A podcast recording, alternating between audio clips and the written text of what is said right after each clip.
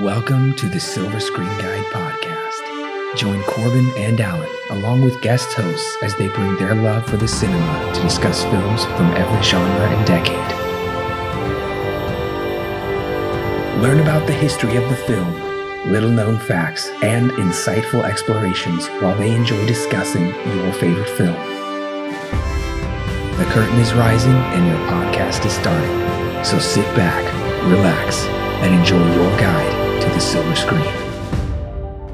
Welcome back, listeners, to the third installment in my Matrix movie review series. Today I am reviewing The Matrix Revolutions.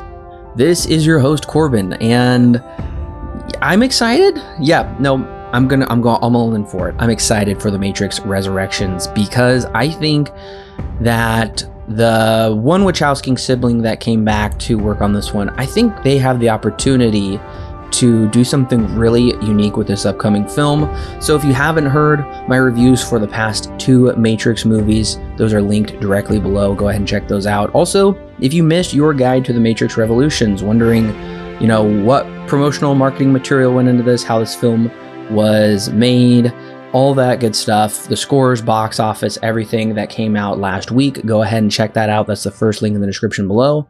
While you're down there, you'll find timestamps if you want to jump around in the review, all of the links to our social pages, um, and a curated list of podcast episodes we think you'd like to listen to after this one. So, tons of great stuff in the description below. No matter where you're listening, go ahead and leave five stars and a short written review, at least five stars. That is a great free way to help Silver Screen Guide out.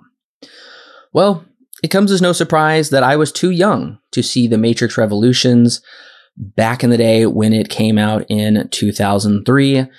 Well, how young was I? Well, I was a little over eight and a half years old. Um, not much older from when The Matrix Reloaded came out, which had just come out a little over five months prior. If you want to know why in the world they released those two movies so close together, listen to your guide for Revolutions and Reloaded. I talk about it in both of those. Nevertheless, my parents weren't going to be taking me to see this movie. I was far too young, so I came to this one later in life. I picked up the Blu ray trilogy. And that's when I finally sat down with my dad. We watched it in our theater room. We went through all three films. But if I was old enough to see this back in 2003, would I go see it in the theaters or would I wait to rent it at Blockbuster or Hollywood Video for those of you out there that know what I'm talking about? Well, the trailer appears to be to present, I should say, the wild conclusion to the trilogy. You know, despite personally being let down by the sequel, go listen to my review for all my thoughts on that. You know, I, I still would give this one a chance in theaters because it looks spectacular. Not spectacular in the form that it's great, but it looks to be an, like a huge spectacle. Um, the thing that bothered me though is the trailer is quite deceptive as far as the plotting goes. So I wouldn't appreciate that going into the movie. I would have completely different notions of what the plot was going to be about and come to find out pretty much what the trailer depicts as the plot is really only the first 30 minutes of the movie, which we're about to talk about right now. So if you have not seen The Matrix Revolutions, it is currently streaming on HBO Max. It is available to purchase on DVD, digital, Blu-ray, and 4K. So tons of options to check this movie out. So, kind of picking up where the last film left off, the last film left off on a cliffhanger. There was no resolution. We know that Bane, who tried to assassinate Neo unsuccessfully, seemed to be causing some kind of terrible trouble for all of the, you know, warriors of Zion and their ships. Him and Neo were both in a coma. Neo saved everybody um, with some weird power, but that put him into some kind of a coma. And it literally said at the end of the film to be concluded it's a weird, not greatly exciting ending, I thought. So going into this one, they really needed to kind of amp it up. So what I was talking about earlier was in the trailer, the, it talks about the Merovingian wants the eyes of the Oracle in order to release Neo from being stuck at a train station. It's about the first 25 to 30 minutes of the movie where Neo meets this family of pro uh, they're programs, but ethnically, you know, they're Indian people. Um, Sati, I talked about all of this in your guide to the Matrix Revolutions. But he meets these people. He learns some things about love from a program, which is interesting. It's weird. Honestly, listeners, the movie opens. I think it has a good opening. It has some great action.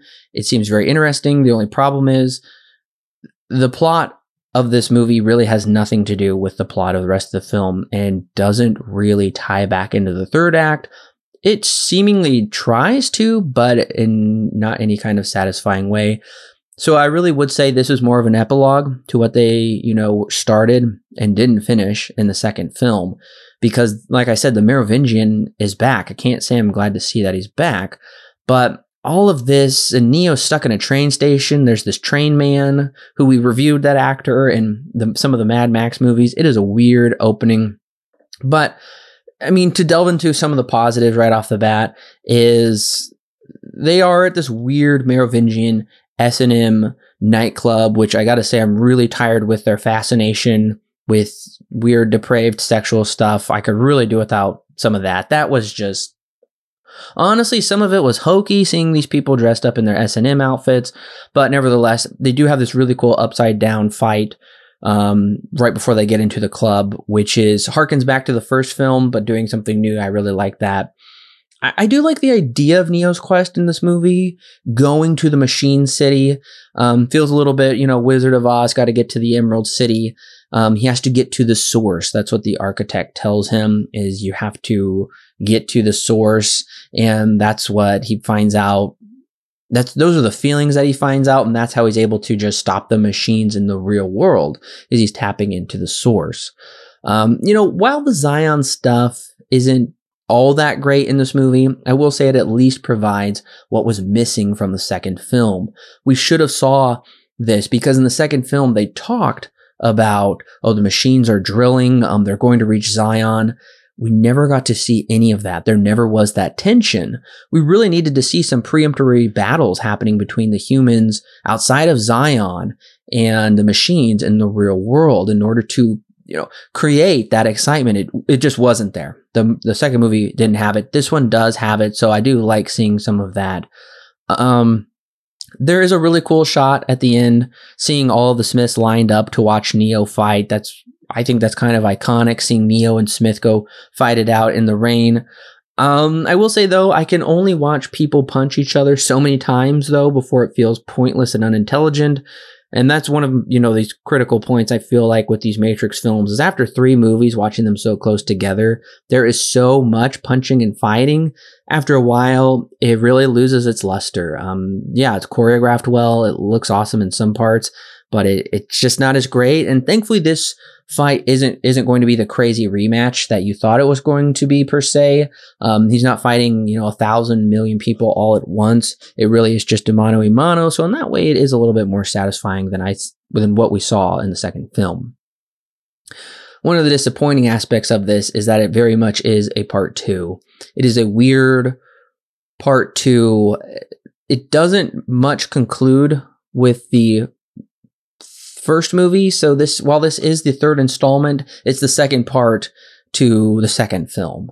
It's a weird setup for a trilogy of films. I, I don't really like the way that it's set up. And of course, the new actress that plays the Oracle does a very good job. I think it is probably going to be jarring for some people, and it is just um, an interesting way to start the movie off. Um, there's also still no sense of urgency with these machines is well i talked about i liked seeing them finally fight these machines. We just don't get to see that until like an hour into the movie. Also there's this entire subplot with bane once again where he is this bad guy sleeper agent um, trying to take out neo. He's actually smith. He's been taken over by smith. That's why you learn he's not just some you know fanatic. He really is um, not in control of his own actions He's the one that blinds Neo. It's not terribly exciting. And I will say in general, it's hard to get excited about the action in this movie because it really is just a bunch of CGI creations, you know, happening mostly to characters we don't care about nor have much of an investment in. And we don't have much of an investment in the fall of Zion, except we know that, we know, we want the humans to win, but they didn't create the sense of urgency. They didn't build these characters. Commander Locke and these council members, even the kid and some of these, you know, all these other people are pretty much cardboard characters, don't have much depth or dimension to them whatsoever. Now, in that, you know, interlude, into the Matrix stuff, I think we got a little bit more of those those characters arcs, but they're just not here in the movie, unfortunately. And they didn't really sell me on this apocalyptic moment, this Armageddon style battle. It really is supposed to be, you know, the final battle between humans and the machines. And clearly that's not true because we're getting Matrix Resurrections, but I, am I'm, I'm just not buying it. It's not that exciting. This is no Battle of Helm's Deep. Now, I've touched on this a number of times, but I want to dive into it finally right here. Is Sati and her family annoying? As personified programs. I get it. You know, we've seen this a number of times. The Merovingian's a personified program. I, I don't understand a program having a wife and begetting a child and a program that can love. I mean, they're not really having much of a commentary here on what they're saying. They're just showing Neo that there's more than meets the eye to this somewhat artificial intelligence, I suppose. Somehow this program has unlocked the meaning of life with love and karma and all these things. Um, it's weird because I don't think they're going to come back around, but they do come back around because in the end, Sati is taken. I forgot all about her being taken until the very final scene. The Oracle is taken over by Smith, but then she's freed. Then Sati does come back and she just kind of creates this weird rainbowish thing in the sky for Neo it's all very head scratching. It is a weird, weird way to start the movie um, because it does feel more like an epilogue and it's a weird way to end it. One of the biggest missteps is also I'm still not sure why Neo and Trinity love each other, except that the Oracle told her she would in the first one. I don't think they have a, a ton of chemistry. Carrie-Anne Moss does a great job as far as, you know, romantic chemistry goes, I think. I don't really always get it from Neo. I know he rescued her. Their relationship just feels more perfunctory, like it was just written on the page, and not that it's you know really something that's happening to these characters. Uh, that's that's a huge misstep. I'm hoping that there's more of a deeper connection with these characters because there's just really not across this trilogy. Um, you know, I always remember the mech suits shooting straight up at the machines to be like a goofy arcade game, and it still is just that. Um, eventually, the visual visual spectacle really does amp up to something that is incredible to watch. But it, it I mean, honestly, it's just these, you know, shooting, shooting giant Gatling guns pretty much forever at these machines. It really feels more like an arcade. And I get, you know, they're now they're taking some stuff from video games, but it feels either nostalgic or outdated, it doesn't really work for me because a lot of this stuff is just shooting guns, shooting bazookas. It's it's just not exciting and there's no stakes and we barely know these characters, so I really could care less if they die. I, no, I know that sounds callous, but as a it's a writer's job to make us care about these characters, especially if they're going to give them poignant on-screen deaths. Speaking of, you know, on-screen deaths, Trinity's accidental death is frustrating especially since Neo saved her in the last movie. And she really doesn't do much in this one, except she does save his life in the beginning, somewhat, you know, helps him out a couple times through. I really just feel like Trinity got the shaft in this movie and across the whole entire series. I feel like she wasn't much of an integral part, especially because the architect was, I guess this was the architect's prediction, and the second one was you know, you can't really have it both ways. And he doesn't. He gets to free the world, but he loses Trinity. That emotional impact is lost on me. It's just not there, especially when Neo's, you know, more fascinated with how he can see all these glowing lights despite being blind than Trinity, you know, passing away in his arms. Not not terribly happy about that. But the worst thing about this movie, and I think a lot of people will agree with me, is the ending is a big what the fudge.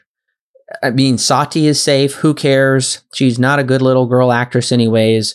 She makes this color, you know, the sky all colorful for Neo. Is the Matrix remade? Is are, is the Matrix starting over? At least that's how I took it. Is that the architect and the Oracle, you know, are parting ways on amicable terms? The machines are now going to leave the humans alone. Neo was the Christ sacrifice. He even has a giant bright cross shoot through his chest, and he destroys Smith, who is kind of like the yin to his yang. He's the Antichrist. He's the, you know, Satan, the spirit brother of Jesus. They're pulling from so many different, you know, religions here at the end. Um, and yeah, I mean, I, I just don't care about Neo's fight with Smith.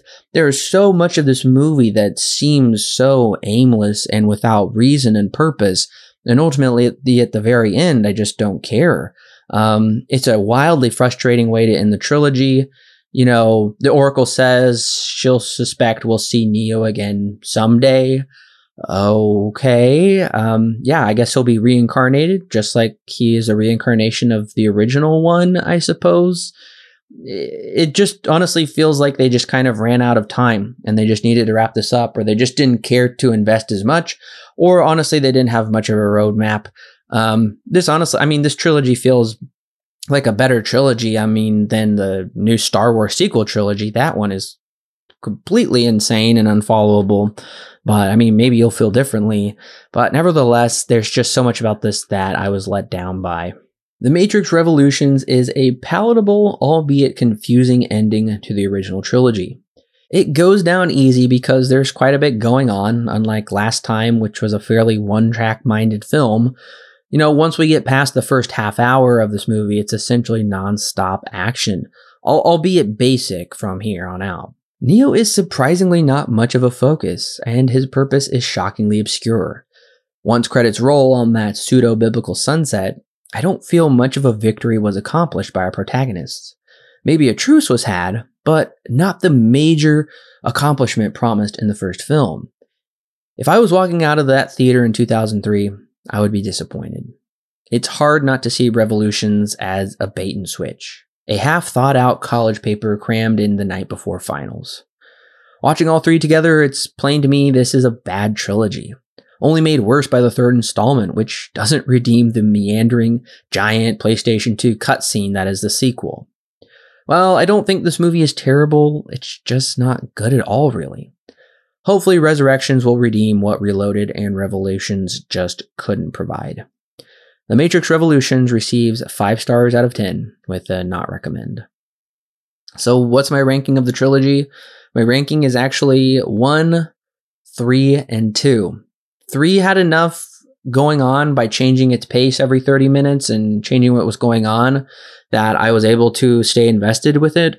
Whereas my thoughts on 2 just haven't changed. I mean, I think 2 probably has, you know, some things going for it that might be a little bit better, but I think those overly elongated action sequences just ruin it and really put it off from me. So, I mean, I guess I would probably watch Revo- Revolutions over two, but Revolutions is pretty much tied into two. So two and three are just kind of one gigantic movie. I couldn't imagine sitting down watching watching them back to back though. So if I didn't already own the trilogy, I wouldn't be picking this one up. It's one I can't really ever see myself returning to unless I'm showing it to a friend or maybe with my kids someday.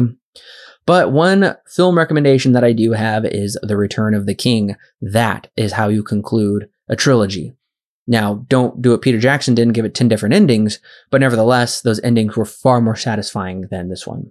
So while they were making all of these Matrix films, the Wachowskis told their close collaborators that at the time they had no intention of going past the trilogy. They really were just going to end it with Revolutions, which I think would come as a surprise to most people. They did give their blessing to the notion of gamers inheriting the storyline, and the Matrix Online video game was billed as the official continuation. So while Lana Wachowski was addressing rumors about a potential reboot, she said that they had not heard anything, but she also believed that the studio might be looking to replace her and her sibling. Um, at various times throughout the years, Reeves, Keanu Reeves, and Hugo Weaving have said that they would be willing to reprise their roles in a new Matrix movie, but only if the Wachowskis were involved. So even back in March 2017, the Hollywood Reporter was writing that Warner Brothers was in the early stages of developing a relaunch of the franchise with Zak Penn, who we have reviewed some of his movies before, in talks to write a treatment, and interested in getting Michael B. Jordan attached to star. I had forgotten about that until I did research for that, but now it does recall memories that they were going to move on without the Wachowskis you know, they wanted at least to get the Wachowskis' blessings, but it would be a new project, something very different, a new character. People were guessing Michael B. Jordan would be Morpheus somehow. Ultimately, that never happened. That all fell apart. So Warner Brothers officially announced the development of a fourth film in August 2019, with Lana Wachowski serving as director and producing on it. Lily Wachowski is not returning for this new film, um, which I thought that was very interesting. Um, what's his name? Laurence Fishburne is also not returning as well. Morpheus is back, but not quite the same. Very curious how Yahya Abdul Mateen II will do. Uh, I think he's a great actor. We did review him this year in Candyman. I'm curious to see what they're going to do with that. Well, listeners, the question after the show is what do you make of the ending of this film? What is your interpretation? Do you think it's a good ending? Do you think it's satisfying? Um, you know my thoughts on it. I'm curious to know your thoughts as well. Send me an email at silverscreenguide95 at gmail.com. I will read your answers and I'll read them on the show next time. Curious to see what some of you thought of the ending of this film. So I'm excited. I'm coming back next week with The Matrix Resurrections. Curious to see if they can redeem, you know, what they started here with this initial trilogy, seeing if this will, if it's popular enough, it's going to spark a Matrix 5, maybe a Matrix 6 as well. Curious to see where that will go, or if it'll get a TV series on HBO Max. I don't think that's out of the realm of possibility. So, thank you, listeners, for coming along with me on my review of The Matrix Revolutions. We love, I love talking about movies, and I love talking about them with you. So make sure to share with your friends and family. And if you have not yet subscribed, go ahead and do so now, so you'll be notified when my review for Matrix Resurrection drops next week. I will see you then, listeners.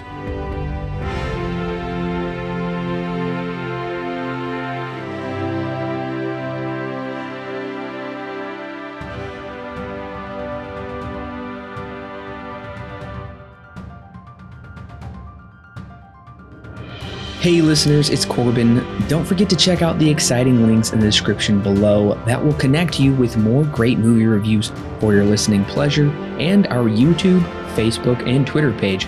And of course, our official website where you can read great articles and sign up for our free weekly newsletter.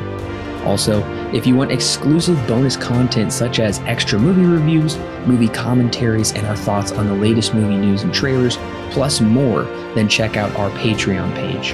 It's a great way to help keep this show free, and it gives you great content that's yours to keep.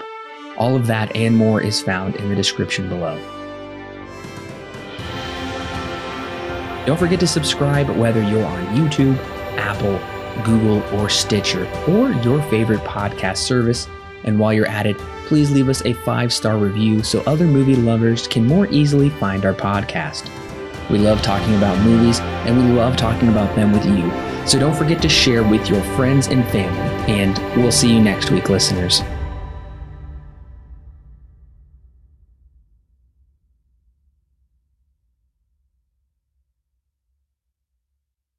The Silver Screen Guide podcast is edited and produced by Alan and Corbin. Intro and outro music is created by Thomas Rankin. The thoughts and opinions herein expressed are those of the individual and do not necessarily represent those held by Silver Screen Guide. Silver Screen Guide is not affiliated with any company or individual involved with the creation of this movie or TV show. No portion of the podcast may be used without express written permission from Silver Screen Guide.